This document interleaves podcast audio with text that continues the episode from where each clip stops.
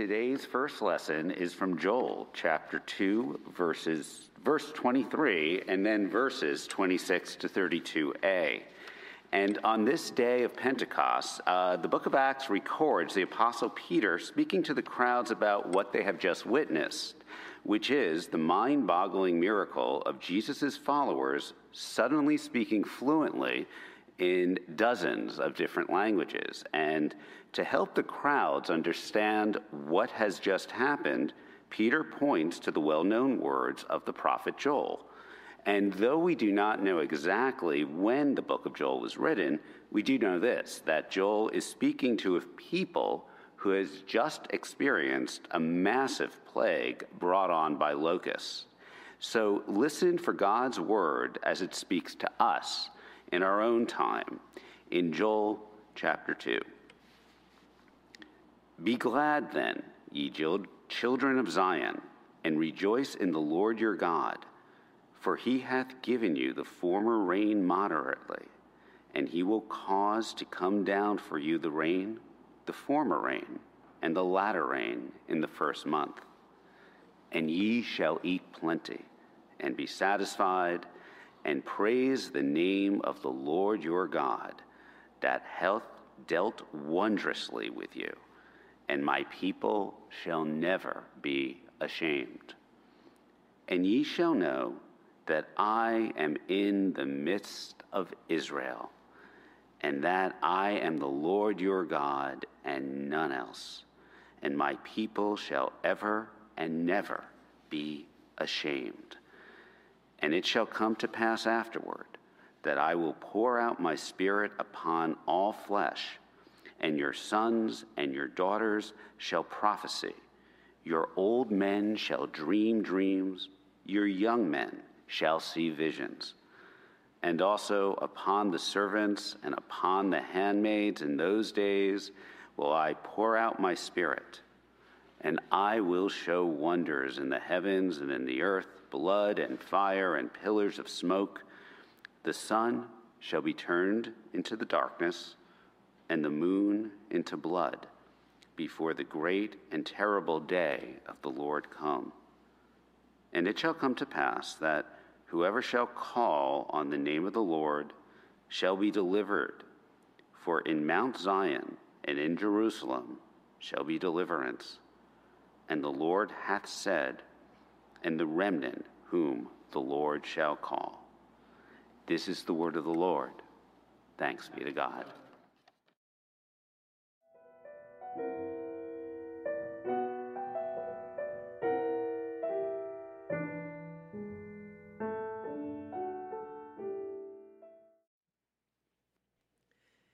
Our second lesson comes to us from the book of Acts, the second chapter.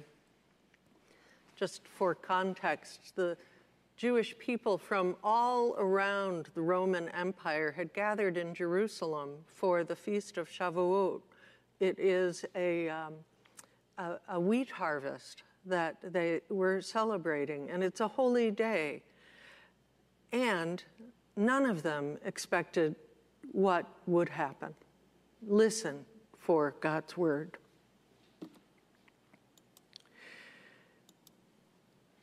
When the day of Pentecost had come, the disciples were all together in one place, and suddenly from heaven there came a sound like the rush of a violent wind, and it filled the entire house where they were sitting. Divided tongues as fire appeared to them, and a tongue rested on each one of them. And all of them were filled with the Holy Spirit and began to speak in languages as the Spirit gave them ability. Now, there were devout Jews from every nation under heaven gathered in Jerusalem. And at this sound, the crowd came together and was bewildered because each one heard them speaking in the native language of each. Astonished and amazed, they asked, Aren't all of these people speaking Galileans? And how is it we hear each in our own native language? Parthians, Medes, Elamites, residents of Mesopotamia, Judea, Cappadocia, Pontus and Asia, Phrygia and Pamphylia, Egypt, parts of Libya belonging to Cyrene, and visitors from Rome, Jews, proselytes, Cretans, Arabs. All of us in our own languages, we hear them speaking about God's deeds of power. And everyone was amazed and perplexed, saying to each other, What does this mean? While others sneered and said, They're filled with new wine. but Peter, standing with the eleven, raised his voice and addressed them People of Judea, and all of you who live in Jerusalem and are gathered here, let this be known to you. Listen to what I say. Indeed, these people aren't drunk, for it's only nine o'clock in the morning. Now, this is what was spoken through the prophet Joel. In the last days it will be, God declares, that I'll pour out my spirit upon all flesh, and your sons and your daughters shall prophesy, your young men shall see visions, your old men dream dreams. Even upon my slaves, men and women, in those days I will pour out my spirit, they shall prophesy. And I will show portents in the heaven above and signs on the earth below blood and fire, smoky mist. And the sun shall be turned into darkness, the moon to blood before the coming of the Lord's great and glorious day. Then everyone, everyone who calls on the name of the Lord shall be saved. This is the word of the Lord. Thanks be to God. Will you pray with me? Oh God, may it be your Spirit who is with us this day, filling us with your presence and sending us out to redeem this world that you so love. And may all God's people say, Amen. Last week in worship, we celebrated Christ's ascension. We honored the day that Christ's physical body was raised up into heaven, when he was raised in power to be seated at the right hand of God. And it wasn't for his glory. It wasn't for his glory, but so that he might redeem the world. We joked about the day that Christ started working from home in heaven, not to escape us, but, but so that from there he might fill us all from above and be with us wherever we are. And today on Pentecost, we celebrate the fulfillment of that promise even though he doesn't walk the earth in his physical flesh and blood as he once did, Christ is still with us, filling us all with his spirit. And unlike Ascension Day, that one time event of Christ ascending into heaven, Pentecost is an ongoing celebration. Christ pouring out his spirit not once but constantly into all of us who follow him. The question I want to focus on today is this What happens? What happens when the Spirit fills us? It will manifest itself differently across time and place and across the spectrum of Christian tradition. This week I had dinner with an Armenian friend who shared how her mother was raised Armenian Pentecostal, which I didn't even know was a thing. Her father, Armenian Orthodox, and they all ended up being Armenian Catholic. but all of them follow the same Lord. Those among us who are frozen, chosen, white as ice Presbyterians will manifest the Spirit differently than perhaps our black Presbyterian siblings, let alone the AME churches down the road. But it doesn't mean that it's a different Spirit filling us.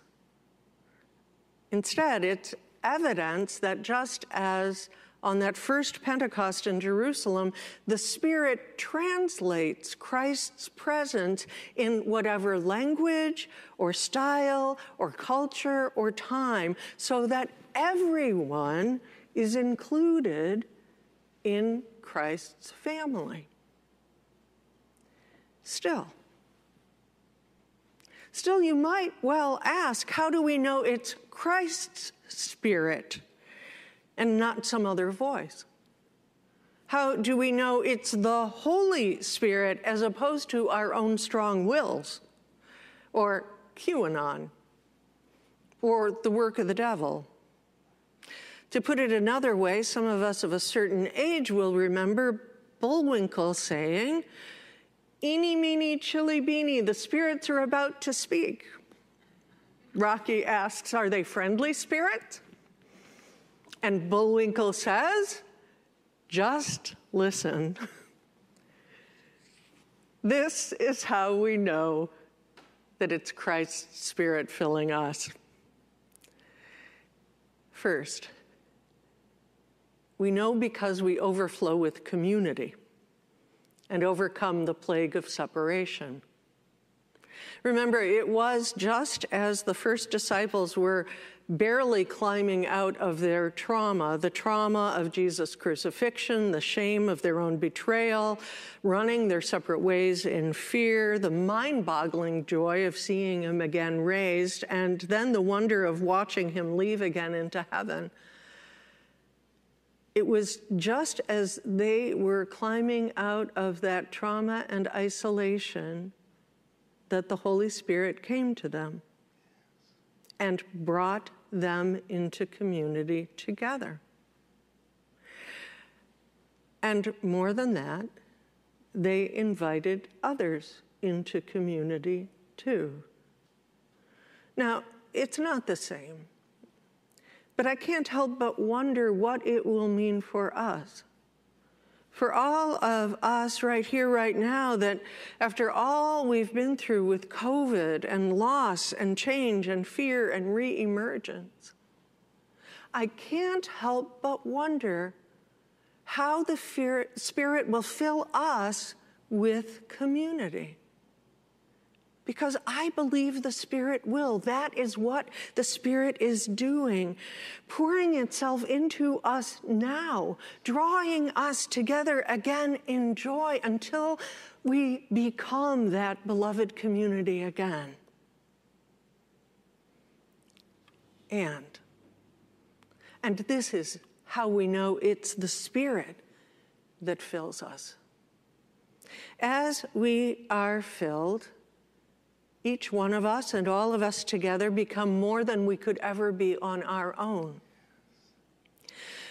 Just as the first disciples were beside themselves with inadequacy. I mean, just think about it. Christ has ascended and told them to do his work. How are they supposed to do that? How are they supposed to do that? They can't. And just then, the Spirit fills them with exactly the gifts they need. They aren't self made. We aren't self made. Just like them, we don't possess all the talents and gifts. We aren't clever enough or popular enough or talented enough on our own, just like the first disciples. But when the Spirit filled them, they became more than they could have been, speaking languages they'd never known, talking to strangers they'd never met, speaking truth that was God's alone to tell, and being fearless about it, fearless. And so it is with us. Exactly when we feel inadequate to the work ahead of us, whether it's gathering in worship and knowing how to do it. Whether it's being out in the world trying to figure out what it means to do justice. Whether it's fulfilling kindness with family members that are difficult to love. whether it's truth telling or compassion, healing or reconciliation, Christ's Spirit, not we ourselves. Christ's Spirit fills us with more than we could ever hope to be. And it will be enough. It will be enough. And and this is how we know that it's Christ's Spirit filling us. Just as the first disciples faced the raft of differences, not only different languages, not only Jews and Greeks, but slaves and free, male and female, rich and poor, they drew people together. So it will be with us as the Spirit fills us. In these wildly divisive times, like I have rarely seen, in these wildly divisive times, we cannot bridge the gaps of distrust or mend the wounds of derision on our own. But Christ's Spirit that fills us, truly, I believe, it can do more than we can ask or imagine, drawing people together, overflowing with welcome, mutual care, even mutual trust. And last, if that weren't enough, this is how we know it's Christ's Spirit filling us. Just as it was with the first disciples, it is not just the priests, not just the scholars, not just the insiders, not just the, those who were already gathered in the upper room, who were filled and equipped and propelled into service. Eventually, everyone's voice was heard. It kept expanding. Everyone's gifts was used. Everyone's presence was key. In worship today, and before our doors are even officially open again, we are blessed by so many voices, and every one of them matters. Kelly and James, Jessica and Brooke, Mark, me, the musical gifts of, oh, thank you for being here, Stephen, and Dan, and our section leaders, and so many. And behind the scenes, our tech crew and Ken Williams and the finance committee and Carol Carruthers and her flowers and Laurel Koss cleaning the sanctuary of stuff and Gretchen Greenwood and Javier and Lourdes and Ann Chaffee and all of you ushers and so many more. Everyone, everyone, regardless of age or gender or family or vocation or wealth or orientation, Everyone matters. That's what Pentecost means. Everyone matters. And everyone is filled with contributions to Christ's work of building community, of overcoming our limits, of healing separation, of reconciling divisions. And all of this, I have to say, is not just for our sake. Most importantly, it's so that we're sent out into the world. So that we're sent out into the world. We are filled in order to be Christ's body now in the world. The Spirit has never been limited to places of stone and wood. The disciples were filled in the upper room, but they didn't stay there they were sent out into the world to become Christ's body. Until everyone knows the peace of beloved community, until everyone experiences justice and unlimited welcome, until everyone witnesses the dividing walls of hostility tumble down and our human family made whole once more. This is the Spirit at work this day. in you gathered here in these walls, and all of you in your homes or wherever you are, the Spirit with you, pouring itself into you. And I close with this benediction from St. Teresa of Avila May it be so for you. Christ has no body now but yours. No hands, no feet on earth, but yours. Yours are the eyes through which he looks with compassion on this world. Yours are the feet with which he walks to do good. Yours are the hands through which he blesses all the world. Yours are the hands, the feet. Yours are the eyes. You are his body. Christ has no body now on earth but yours. Go, be filled with his spirit to be his body in this world that God so dearly loves. Amen.